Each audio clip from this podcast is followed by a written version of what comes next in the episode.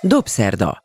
Váradi Júlia portréműsora a Klubrádióban. Beszélgetések kultúráról, művészetről és a világ dolgairól.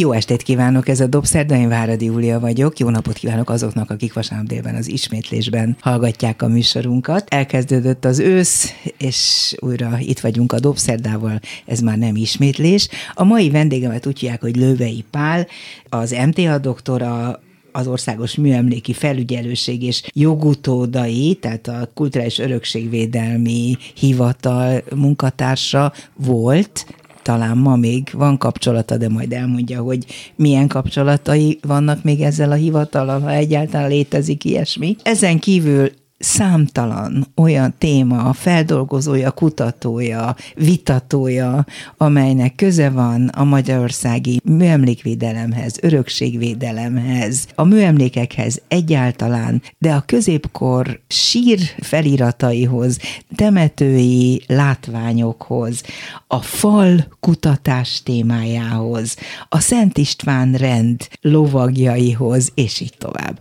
És most nem sorolom fel a sok további, itt. A legfontosabbról először egy nemrég megrendezett konferenciának, amelynek az volt a témája, hogy a Velencei Kartának, a közös döntésnek a műemlékvédelemmel kapcsolatosan vége van-e, új kort élünk-e ebben a tekintetben, vagy folytatódik az, amit akkor sokan eldöntöttek, és hogy mi újság Magyarországon jelenleg, mert nagyon sokan úgy érzik, hogy súlyos, súlyos bajok vannak. Üdvözlöm Lővei Pált! Jó estét kívánok! A Velencei Karta 1964-ben született, nem is csak európai hanem egy nagy nemzetközi összefogás, tudományos, műemléki, építészeti összefogás eredményeként, és lényegében azt célozta, hogy egy iránymutatást jelentsen a műemléki helyreállítások, a műemlékes kiegészítések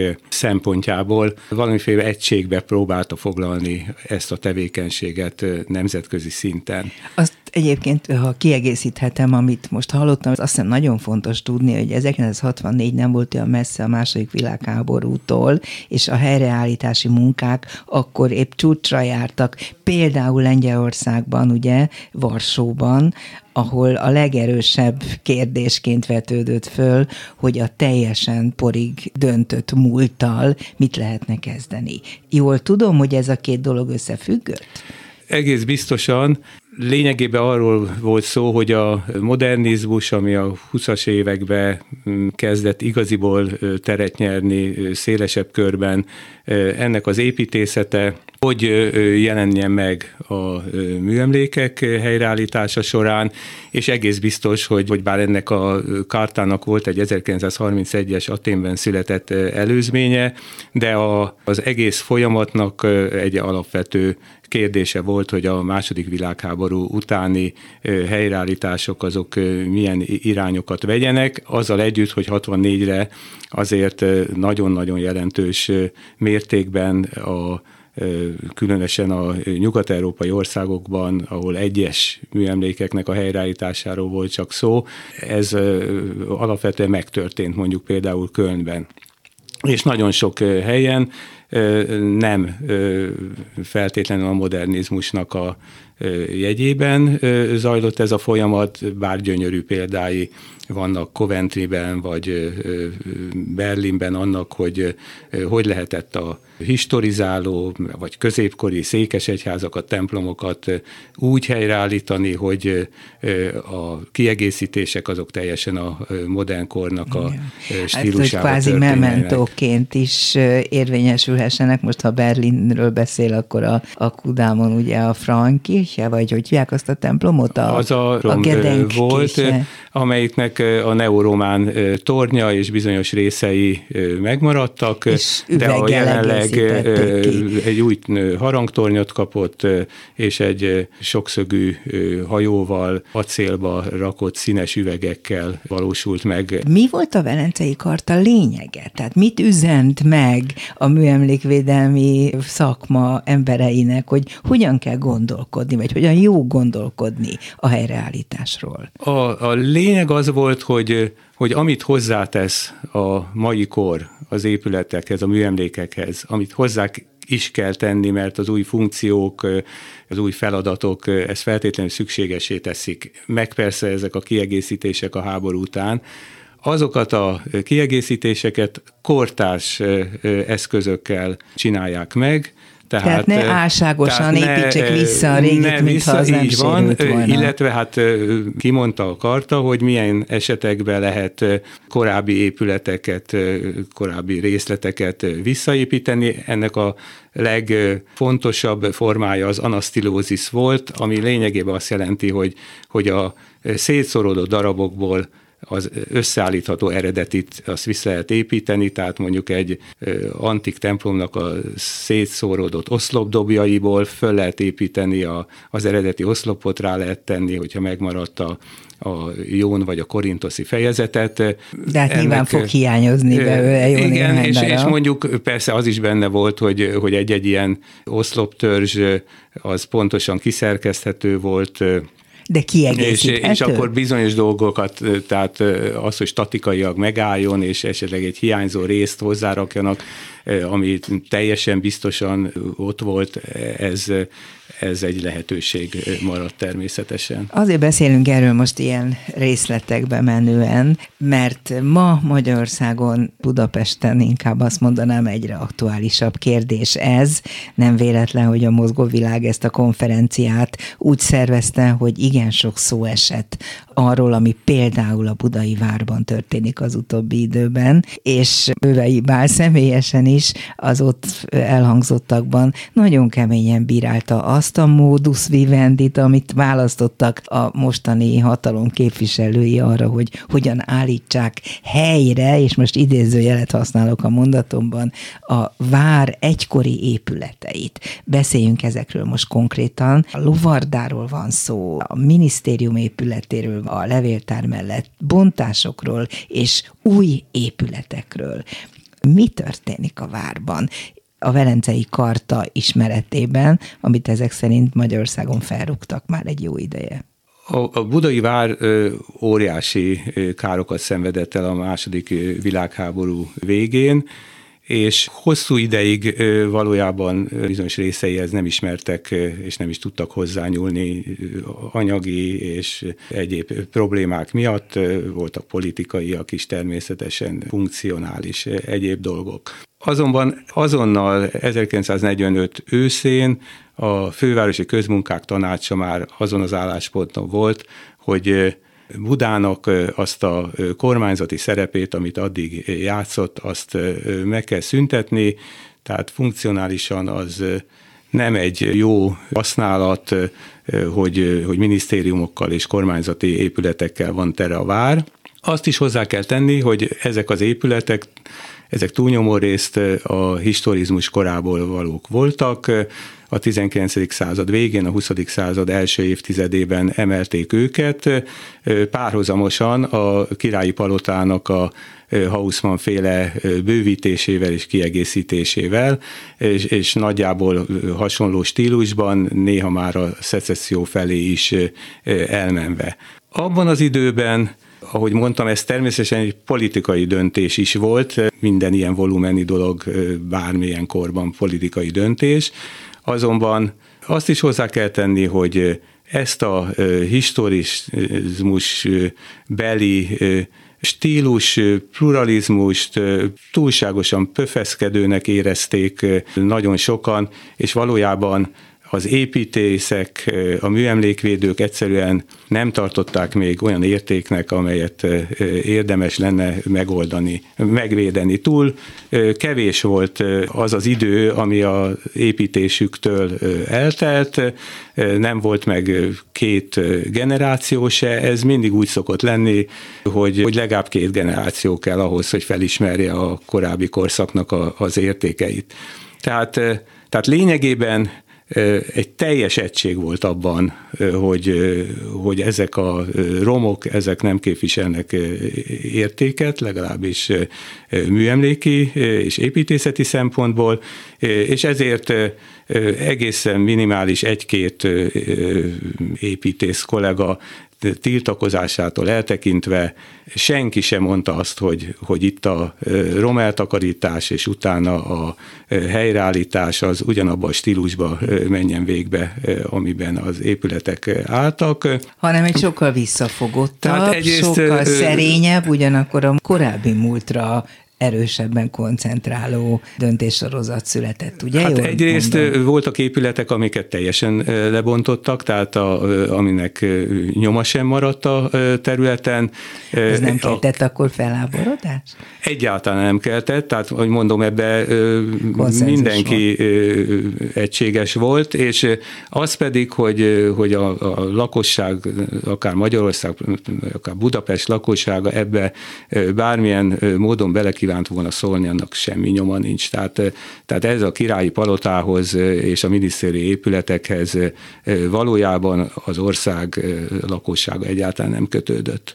Ellentétben mondjuk a Varsói Jóvároshoz és az ottani királyi palotához, amelyiknél 1945 telén, tehát ahogy visszafoglalták, vagy kiverték a németeket onnan, azonnal megkezdődött a lakosság részéről is a helyreállítás, és annak az igénye megmutatkozott az építészek egy részéről is, hogy, hogy ezt valami módon vissza kell fordítani, ezt Tehát a folyamatot. egy másfajta egy teljesen más dolog volt. Ugye most mindig arra hivatkoznak sokan a, ezek a visszaépítéseknek a megbeszélésekor, hogy ha Varsóba szabad, akkor nekünk miért nem. Azt írta, és azt is mondta el a említett mozgóvilág által rendezett konferencián, hogy a historizmus helyett most, a mostani döntés szerint egy új historizmus keletkezik, keletkezett a budai várban. Én így fogalmaznék, hogy egy párvenű historizmus, ami valójában sosem létezett, vagy ha létezett, akkor ez annak csak egy emléke, és arra is utalt, hogy nem lehet úgy helyreállítani valamit, hogy annak az alap ismerete nincs meg, nincsenek meg az igazi anyagok, nincsen meg az a tudat, hogy valóban mit szolgált és milyen célra épült annak idején az, amit most a jelenlegi döntéshozók újjáépítenek vagy felépítenek. Valójában a, a, a tudás anyagunk az azért elég nagy. Tehát a, a tervajzok sok ezres mennyiségben megvannak a budai királyi palotáról és a többi épületről Lovarda, is. Például? Én azt hiszem a Lovardáról is. Tehát hmm. én ebbe így pontosan sose mentem bele, nekem ez nem kutatási témám, de, de ezek a tervek, ezek elég jelentős mennyiségben fennálltak, és ezeknek a terveknek a vizsgálata is megtörtént, építészeti vizsgálata, és alapvetően erre alapozódik a helyreállítás. Nekem azzal van a problémám egyrészt, hogy hogy ez egy ilyen álságos dolog, betonból kiöntjük először, és aztán ráagatunk bizonyos dolgokat, téglát meg követ, és, és úgy teszünk, mintha ez az eredeti lenne. Másrészt pedig, amit a, a tervrajz valójában sose ad vissza, az valóban az, hogy, hogy itt pontosan milyen anyagok, milyen jelleggel épültek, ez különösen érvényes a, a budai királyi palotának a, a nagyon gazdag belső építészeti kialakítására, a különböző márványok, rengeteg fajta színű anyagnak a használatára, és azon kívül arra is, hogy ami így létrejön, ez egy, ez egy nagyon steril dolog, tehát merev, természetesen nem is várható el, hogy, hogy azt a, azóta eltelt száz évnek a nyomait magán hordozza, amit magán hordoz egy, egy az eredeti anyagi valójában ma fennálló műemlék, vagy akár egy nem műemlék épület is. A történelem és a műemlékvédelem kerekét nem lehet visszafordítani, ezt most magától idéztem, tehát, hogy azt már nem lehet visszahozni és visszacsinálni, ahogy annak idején ez megmutatta magát, de akkor mi a megoldás, mi a helyes megoldás? Először is bizonyos helyes megoldások születtek itt a várba, amit most próbálnak visszafordítani. Tönkretenni. Ilyen például a Szent Háromság téren a volt pénzügyminisztérium épülete, amit most a gazdasági minisztérium felköltöztetése érdekében építenek át. Ez egy nagyon pöfeszkedő épület volt, a 20. század első éveiben épült, magas volt, nagyon bonyolult tető rajzolatokkal, és két igen jelentős toronnyal a téren néző homlokzaton, amelyek már a kortársak szemében is egy pöffeszkedő látványt jelentettek, amelyik lényegében a Mátyás templommal próbált vetekedni, és annak az építészeti értékeit, magasságát, tornyát elnyomni. Ezt Rados Jenő a második világháború után egy nagyon értő, gondos munkával lecsendesítette, a háborúban leginkább megsérült felső részeket visszabontotta, a tornyokat, azok is a felső részükön komoly károkat szenvedtek, lebontották, és egy teljesen sima, de az eredeti neogótikus elemeknek, ablakoknak a jellegét megtartó helyreállítás született. Ez szerintem egy példaértékű alkotása volt a magyar műemlékvédelemnek. Ezt most teljesen visszafordítják, Hatalmas megint betonból épül a torony és a, a tetőszerkezet és minden, és, és ha valaki odaáll a, mondjuk a parlament déli oldalára, a Andrási szoborhoz, és felnéz, akkor a Hilton szálló és a Mátyás templom közötti résben már nagyon lehet érzékelni, hogy ez milyen...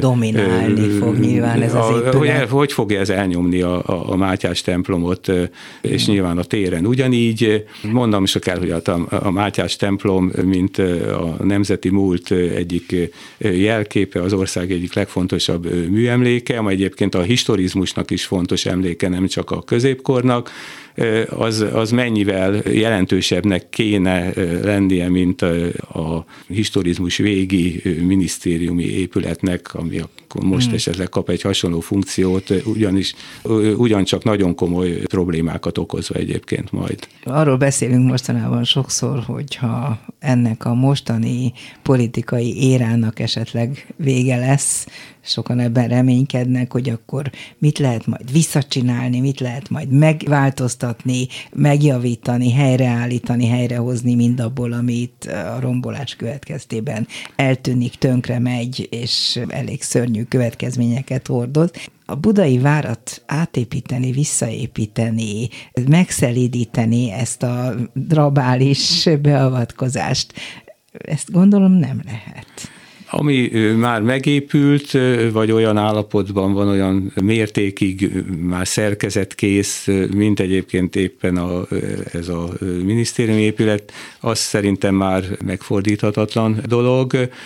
Hát az, hogy a, a budai királyi palota maga ahol még csak megkezdődött, és csak egy kis részen történt meg egy hasonló átépítés, az feltehetően megmaradhat aztán nagyjából abban a formájában, ahol, ahogy még most ismerünk, és ahogy egyébként a világörökségi nyilvánítás idején is állt azt hozzá kell tenni, hogy az senki sem mondja, hogy ez az épülethez nem szabad hozzányúlni, nagyon is hozzá kéne a tetőihez, javítani kéne, sok pénz kéne ablakoknak a cseréjéhez, hagyták lerobbanni mondjuk a Széchenyi könyvtárat, belső szerkezetét, gépészetét mindenféle szempontból azért, hogy majd elköltözik, tehát rengeteg feladat lenne így is.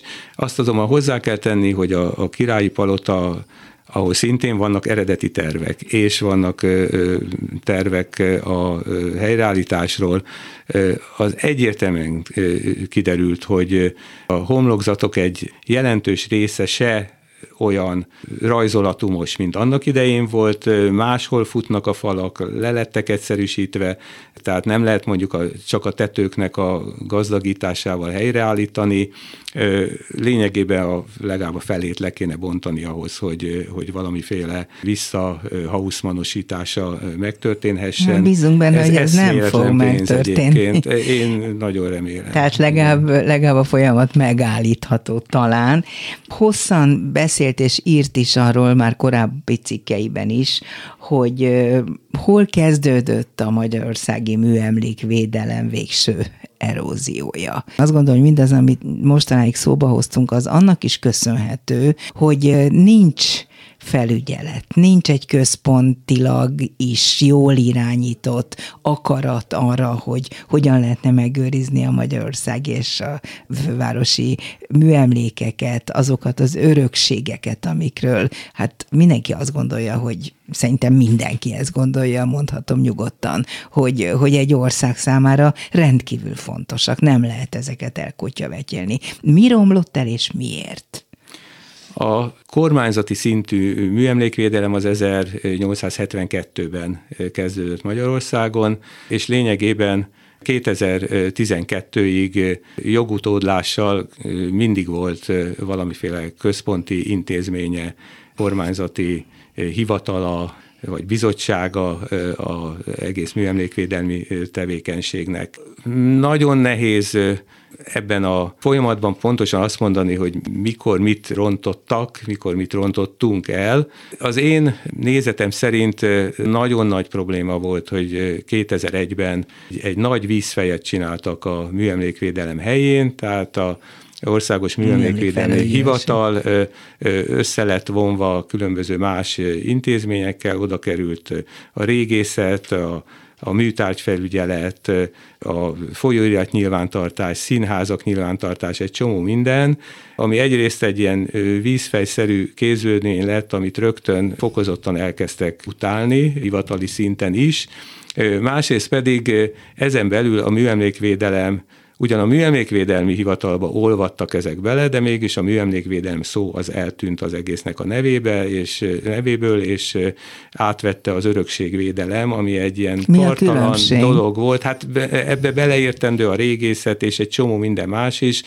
sőt, egy csomó olyan dolog is beleérthető, ami ennek a hivatalnak akkor se volt a feladata, tehát a népművészettől kezdve egy csomó minden, minden örökség, de ez valójában egy definiálatlan dolog, tehát egy partalan dolog, ellentétben a műemlékvédelemmel, ahol a, a különböző törvények, jogalkotás, szakirodalom, szakcikkek folyamán egy másfél száz éven át ilyen változóan, de rendszeresen definiált fogalommal álltunk szembe. De akkor ezzel azt mondja most, és ez nagyon durván hangzik, hogy a magyar műemlékeknek ma nincsen védelmük, nincs gazdájuk?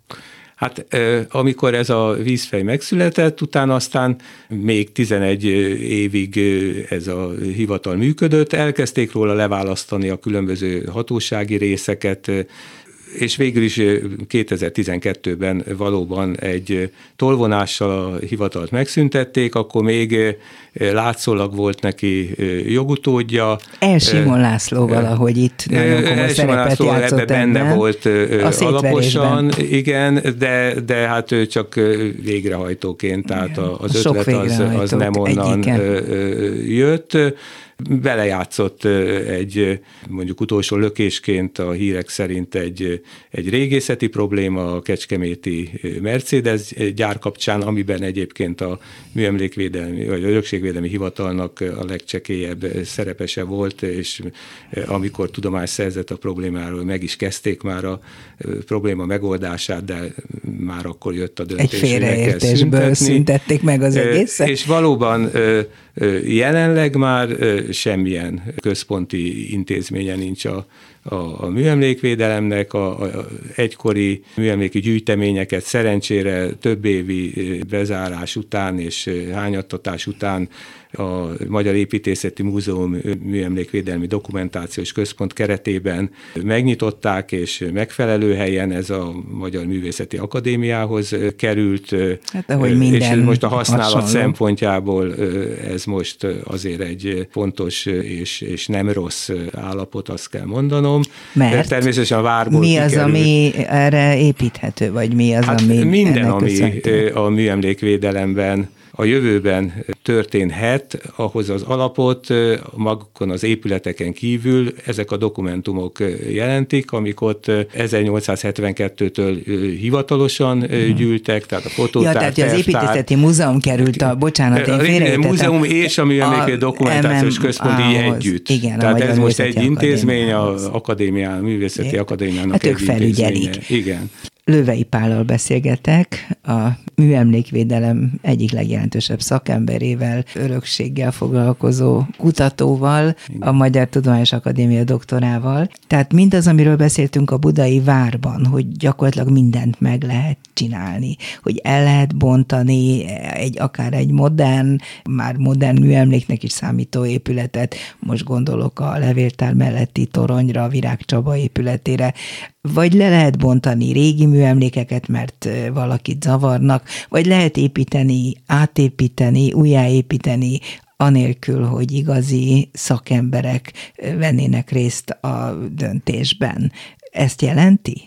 A, a törvények elvileg ugyan folyton változnak, de a védelemnek a lehetőségét ma is megadják a, azoknak az épületeknek, amelyek műemléké lettek hivatalosan nyilvánítva, illetve azoknak a területeknek, amelyek szintén műemléki jelentőségű részei a településeknek, illetve a műemlékeknek környezetét jelentik.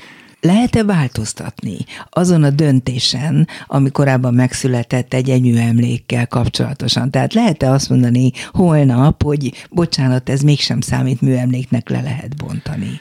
A régi törvények alapján lényegében erre nem volt mód, tehát csak akkor lehetett valamit a jegyzékből törölni, ha az valamilyen oknál fogva megsemmisült, esetleg kiderült róla, hogy, hogy hibás döntés folyamán lett műemlék, de ez leginkább ez azt jelentette, hogy mondjuk egy, egy nagyobb terület amelyiknek a műemlék a kisebb részén állt, az fel lehetett osztani, és akkor a, az üres, mondjuk így műemléki szempontból legalábbis üres területről le lehetett venni a védést. Jelenleg úgy tudom, hogy ez már sokkal-sokkal könnyebb, tehát, tehát állandóan azt kommunikálják kormányzati részről, hogy például a műemlékjegyzéket meg kell kurtítani, hogy túl sok a műemlék, hogy, hogy probléma van azzal, hogy a két világ, a másik világháború utáni korszaknak az épületei közül egyáltalán miért van műemlék, hozzá kell tenni, ez minimális számú 40-50 darab összesen, és sokkal több kellene. Zárójelbe hadd tegyek ide egy megjegyzést, erről szó volt a Klubrádióban többször is, hogy a Velencei Biennálén éppen ezek a másik világháború után épült a modernizmushoz közel álló épületekről készült a magyar kiállítás, igen nagy sikerrel. A zárójelet bezárom, de fontos, hogy akiket ez érdekel, tudjanak róla, érdemes ezeket utólag is megnézni. Tehát most én úgy látom, hogy sokkal könnyebb a, akár a törlést is elintézni bármilyen érdekből, a műemlékjegyzékből. Ezen kívül pedig a kormányzatnak egyrészt megvan az a lehetősége, hogy olyan kiemelt beruházásnak nyilvánítson bármit, ami már lehetővé teszi, hogy a, a még egyáltalán meglevő hatóságok vagy a önkormányzatok bármi szempontból beleszóljanak a történésekbe. A tűzoltóság szempontjából ez még nem áll fent, tehát ők ma is remélhetőleg bele tudnak pontosan szólni. De hát tudjuk, hogy, hogy egyébként a kis épületek 300 négyzetméterig szinte szabadon építhetők az országba, és hogy ez mit jelent mondjuk a építészeti biztonság szempontjából, ezt ezzel kapcsolatban is lehet találgatni. Az is biztos, hogy, hogy az a néhány műemlékes hivatalnok, aki még megyénként dolgozik, mindenhol van egy-két régész, meg egy-két műemlékes, mondjuk is szakember, bár sokan nagyon fiatalok már nem tudtak abban a közegben gyakorlatot szerezni, ahol valójában egymásnak átadott tudáson alapult 150 év óta az egész tevékenység. Tehát minden esetre ezek a kollégák, amennyire lehet hallani, időnként mondjuk abban is akadályoztatva vannak, hogy egyáltalán kimenjenek a helyszínre, hogy hm. megnézhessék, miről is van szó, mert a főnökeik csak azt várják el tőlük, hogy a, a papírokat, a pecséteket, az aláírásokat kiadják. Arról is lehet hallani, hogy, hogy időnként visszadobhatják nekik a határozat tervezeteket mindaddig, amíg úgy nem hogy szerepel benne, hogy azt a egyébként politikai szeretné. kinevezett főnök szeretné, akik közül egy se ért a műemlékvédelemhez. Tehát én, én, én úgy gondolom, hogy sajnos ez most egy, egy nagyon rossz helyzet, ami az országban műemlékvédelmi szempontból fennáll, és ez annál is fájóbb, mert közben körülöttünk hát úgy előznek minket olyan országok, akik korábban jóval gyengébb műemlékvédelmel rendelkeztek. Hát Szlovákia egészen kitűnő produkciót tud felmutatni, de meg kell mondani, hogy, hogy Romániában is, amivel pénzügyileg a román hatóságok képesek foglalkozni, az, az minőségi munkát jelent. Az más kérdés, hogy, hogy hogy olyan mennyiségű műemlékük van, különösen Erdélybe például, amelyekkel egyszerűen az anyagi áldozatvállalás miatt se tudnak megfelelően boldogulni. Más kérdés, hogy talán nem is minden esetben akarnak, illetve fontosabbnak tartanak bizonyos dolgokat, mint a erdélyi magyar műemlékek fenntartása.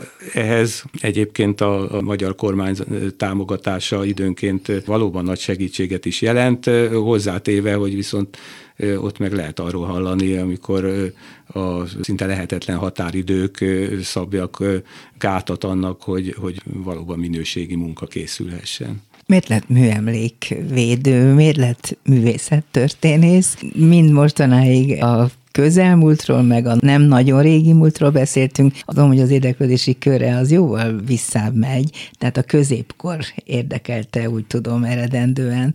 Tehát, hogy mi vitte ehhez a szakmához?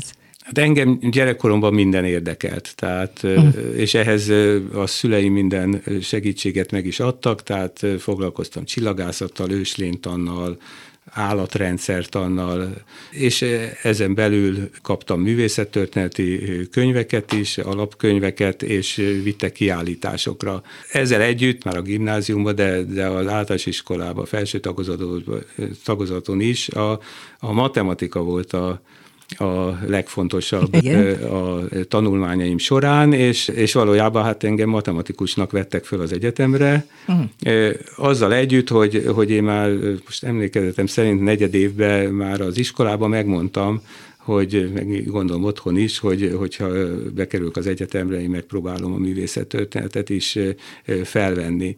És ez aztán így is történt. Abban akkor az a szerencsés helyzet volt, hogy a művészettörténet B-szak volt, tehát az első évben, ha már valamilyen szakra felvettek, ilyen előkészítőszerűen járhattak, akkor volt egy átvételi vizsga, és utána lehetett felvenni a szakot. Viszont hát én a természettudományi karon voltam, ez a bölcsészettudományi hm. karon Ilyen zajlott, tehát nagyon-nagyon nehéz volt, de végül is ez sikerült. Igen? És akkor párhuzamosan... Ehhez külön engedélyek kellett? Hát nagyon komoly engedélyek kellettek, többször visszadobták, először a TTK, aztán a VTK is, a bölcsészettudomány, ott a, volt még dékán, azt mondta, hogy a matematikához az általános nyelvészet illik, meg a szociológia, és miért nem azt akarok, ha már tanulni. De, de a végén sikerült, és én így lettem matematikus művészettörténet szakos. Ahol bevallom őszintén az elején nekem a, a művészet történet tényleg egy abszolút szórakozás volt, az együtt, hogy a matematika is nagyon-nagyon jó volt. És ez mondjuk azt is jelentette, hogy a, a kezdeti vizsgák, az első másodéves vizsgák során sokkal kevésbé voltam ideges, mint mondjuk a évfolyam társaim, csoporttársaim.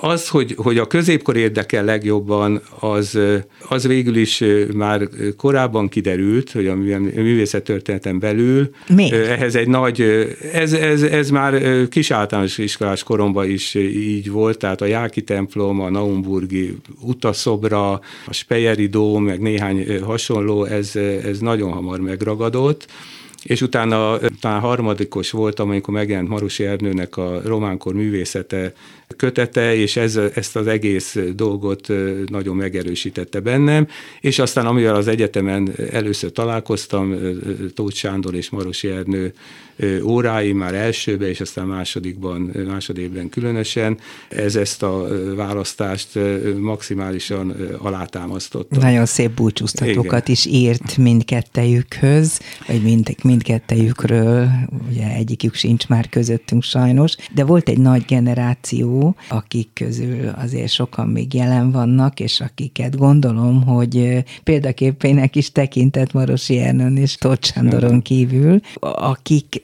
valamiképpen ha én ezt jól tudom, de nem sokat tudok erről, egy időszakban, elég hosszú periódusban azt is meghatározták, hogy Magyarországon legyen értéke a műemlékvédelemnek, az örökségvédelemnek, egyáltalán a műemléknek, mint fogalomnak, és az, hogy Magyarországon több világörökséghez tartozó terület is van, vagy régió, ez is neki köszönhető. Ezt én jól tudom? Tehát ez a, ez a nagy művészet történész generáció, ez lényegében két évfolyam volt, amelyik egy komoly szimbiózisban élt az egyetemen annak idején, és itt nem csak középkorosok, hanem egészen a kortás művészettel foglalkozók, kig mindenki volt közöttük.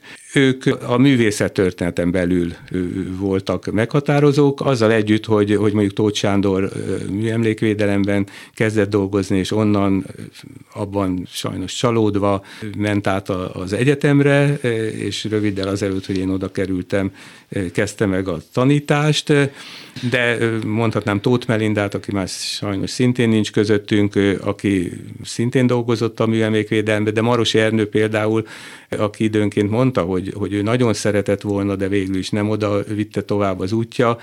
Ő egész életében mindig egy nagyon komoly támogatója volt a, a műemlékvédelmi kutatómunkánknak. Hát ő végül művészettörténészként vált igazán úgynevezett reneszánsz emberré. Tehát a, tehát a világörökség és a, a műemlékvédelemnek ez a vonulata az ettől a generációtól mm. független. De kinek volt köszönhető, hogy Magyarországra felfigyelt az UNESCO, és ilyen magas színvonalon említi, sőt támogatja azokat a helyeket, amelyeket kiemeltnek tekint. A, a, a világörökség az a 1970-es évek elején, közepén kapott teret nemzetközi szinten, Kezdetben kifejezetten a fejlődő országoknak a műemlékvédelmét kiválta ezzel a, az UNESCO segíteni. A, a kezdőlökést azt szokták mondani az Abu Simbeli két templomnak a, az áthelyezése jelentette, ahol egy, egy óriási nemzetközi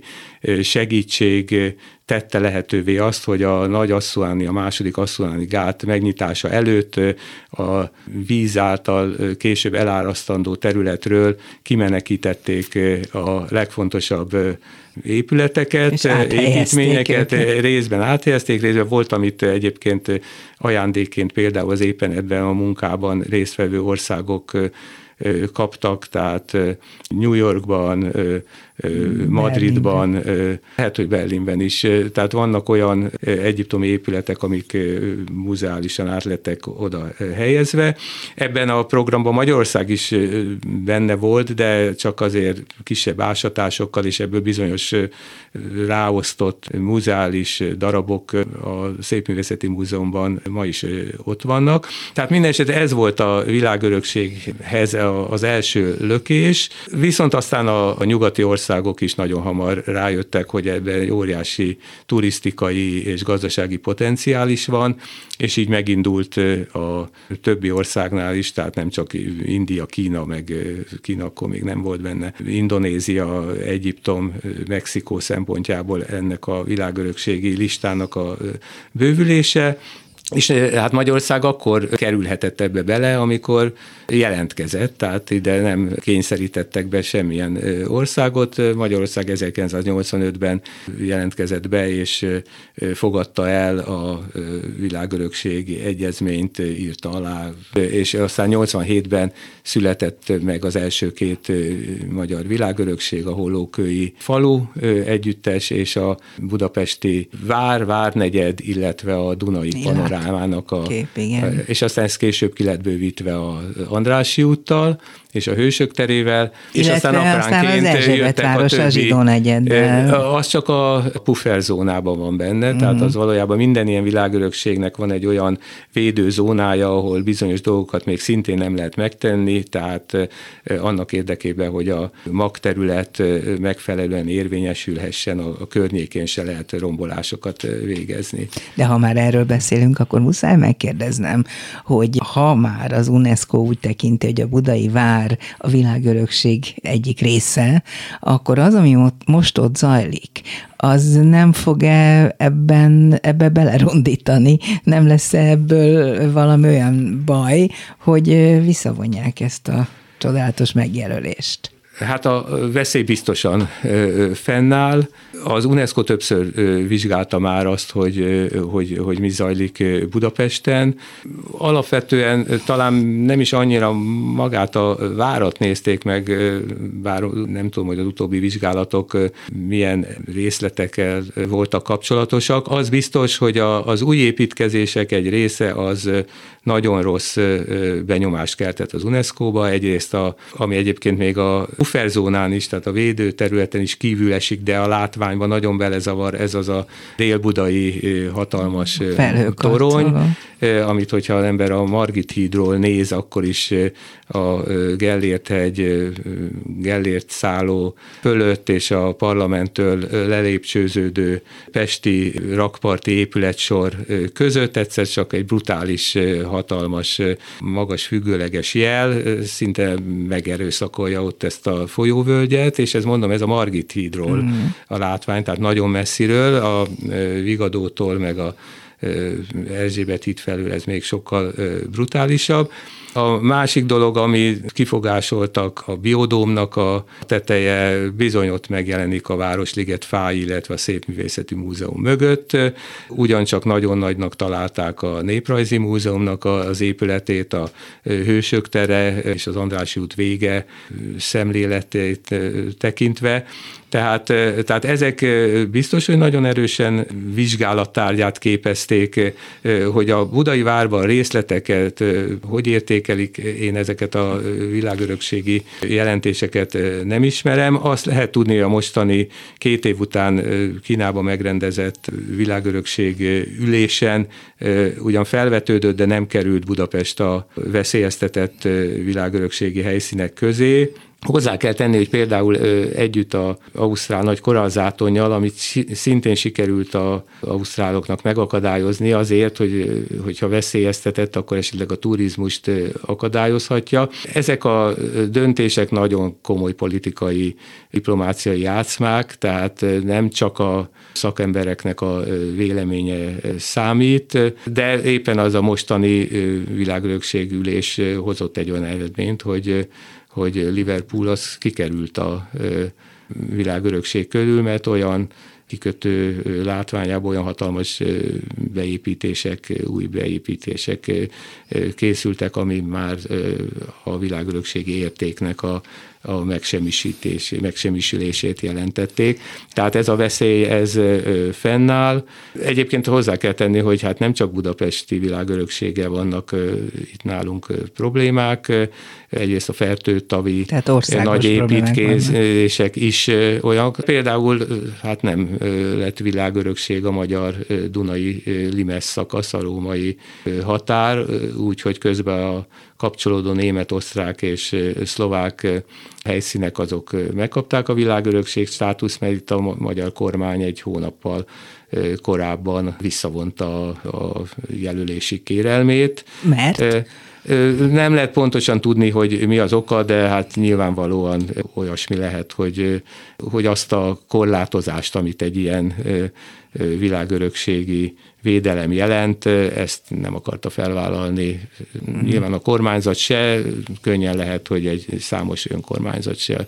Tehát ez, ez bizonyos korlátozásokat jelenthet gazdasági, közlekedési, mindenféle egyéb szempontból is, a kétségtelen előnyök mellett de eltérítettem a saját történetétől, Igen. a középkortól, a sírkövektől, a temetőktől, a pecsétektől, a Szent István rendtől, lovagrendtől, és sok olyan dologtól, ami azt gondolom, hogy a, lehet ezt mondani, a nünükéi. Igen, hát ott, ott hagytuk abba, hogy az egyetemen mi történt. Egyrészt harmadév után Tóth Sándor, aki művészettörténészeknek szervezett egy jó pár nyáron át zajló régészeti feltárást Veszprémfajszon. Szólt kolléganőmnek, Mentényi Klárinak, meg nekem, hogy a műemléki felügyelőség, ez harmadév után nyáron volt, szeretne fiatalítani a tudományos osztályán, és, és végül is ez volt az a lökés, hogy, hogy akkor a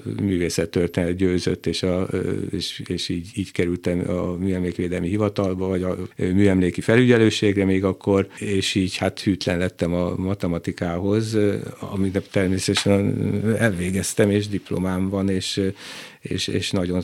És jól tud számolni.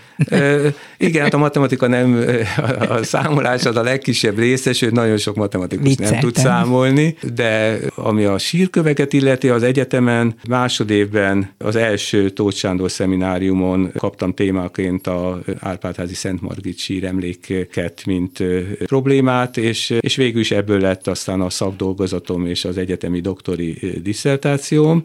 Miután már foglalkoztam ezekkel a sírkövekkel. Ezeken a feliratod érdekes? Hát a, a, a Margit sírmenéknek egyáltalán nincs felirata, valószínűleg valahol volt, de, de ebből semmi sem maradt, tehát ezek fehér márvány domborművek, oszlopok, szobrok, fejezetek. Mi az, ami ebben és, felizgatta? Hát az egy érdekes történet, hogy egyáltalán hogy kaptam meg a témát, mert véletlenek egész sorozata volt, de, de nagyon tetszett a dolog, és aztán amikor a szeminárium dolgozat után egy évvel választani kellett szakdolgozati témát, és én elkezdtem gondolkodni, és beszéltem Tóth Sándor tanárul, akkor végül is azt mondta, hogy, hogy szerint ez a Margit síremlék, ez, ez nyugodtan lehet. És akkor ö, sikerült olyan eredményeket elérnem, olyan dolgokra rájönnöm, ami valóban tovább vitte az egész dolgot. Ugye itt azzal kezdődött a tevékenység, hogy én egy fél éven át ültem a Budapesti Történeti Múzeumban, ahol ezeket a darabokat őrizték, a harmadik emeleten a restaurátor műhely folyosóján, ahol egy ablak alatt kaptam egy asztalt, amit le lehetett pucolni, és ide kirakták azt a száznál több fehér márvány töredéket Bertan Vilmosné jó voltából, és aztán írásné Melis Katalin is hozzájárult még egy ládányival. És akkor én ott együtt minden héten, szombatonként, és, és összeraktam azokat a darabokat, amik összeillesztette, össze lehetett illeszteni, ceruzával megjelöltem ezt a következő hétre, a restaurátorok összeragasztották, mindent felmértem, természetesen elolvastam az egész szakirodalmat, legendákat, mindent az égvilágon, utána a negyed év végén elmentem egy hónapos olaszországi túrára, ahol, ahol az összes analógiát és mindent megpróbáltam megtalálni. Sikerült olyan dolgokat is megtalálni, amik addig ismeretlenek voltak, és, és aztán még ötöd évben is már bőven az írás folyamán is olyan forrásadatokat találtam, amelyek erre használhatónak bizonyultak, és megrajzoltam ezt a rekonstrukciós elképzelést. Ez egy különleges alkotás volt a minőségét tekintve, a fehér márvány anyagát tekintve, annak a, a, azt Pontosan is tekintve, hányban hogy készült, azt lehet tudni. Ez az én véleményem szerint 1335 és 40 között készült. A Margit szigeten a Domonkos Kolostornak a feltárásai során kerültek elő, egy részük az 1930-as évek végén, aztán már jóval kevesebb darab 1958-ban, és kiderült, hogy jóval korábban valamikor a Nemzeti Múzeumban is bekerült, vagy egy tucatnyi töredék, amiből volt, amit akkor átadtak a 38-ban az ásatás után a Budapesti Múzeumi Gyűjteménynek, de van, ami ott maradt, és azt aztán a Nemzeti Galériába került, és a végén ezek a darabok is bekerültek már az én szakdolgozatomba. A végül sikerült a két múzeum között a megállapodás is, tehát a BTM-be egyesült ez az anyag, és most együtt van. Tehát akkor a Margit sziget, Margit sziget voltához hozzájárult ezzel a kutatással, hogy Szent Margit Igen. sírját ilyen módon rekonstruálta, és ma látható. Nyilván nem ez a leglényegesebb munka, amit az életében elvégzett, nagyon sok felé ágazik az, amivel foglalkozik. Ha egyetlen egy mondatban összefoglalható, hogy mit tart a leglényegesebbnek, az jó lenne így a végén. Én úgy érzem, hogy, hogy amivel talán a legfontosabbat csináltam 40 év alatt, az a kőanyagok vizsgálata és ehhez kapcsolódóan, illetve a kőanyagok vizsgálata kapcsolódott ehhez, az a középkori magyar síremlék művészetnek a kérdései. Egy nagy katalógus van készülőben, még mindig nincs sajnos kész, de itt nagyon sok tanulmány és munka nyomán itt a szem jelentős a továbblépés. Ezt nem egyedül végeztem, itt Varga Lívia művészettörténésze és Engel Pál történésszel kezdtük, és Radocsai Dénes művészettörténésznek egy torzóba maradt gyűjtését vittük tovább. Sajnos már csak én vagyok az életbe közülük. Maradjon sokáig itt velünk. Lővei Pál volt a mai vendégem a Dobszerdában. Nagyon szépen köszönöm, hogy idejött az új stúdiónkba.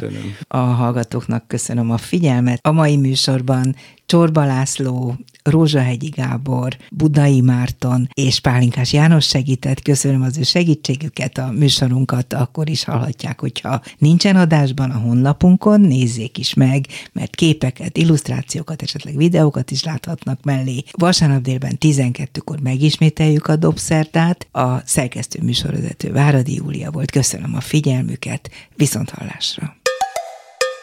Dobszerda a világ dolgairól beszélgetett vendégével Váradi Júlia.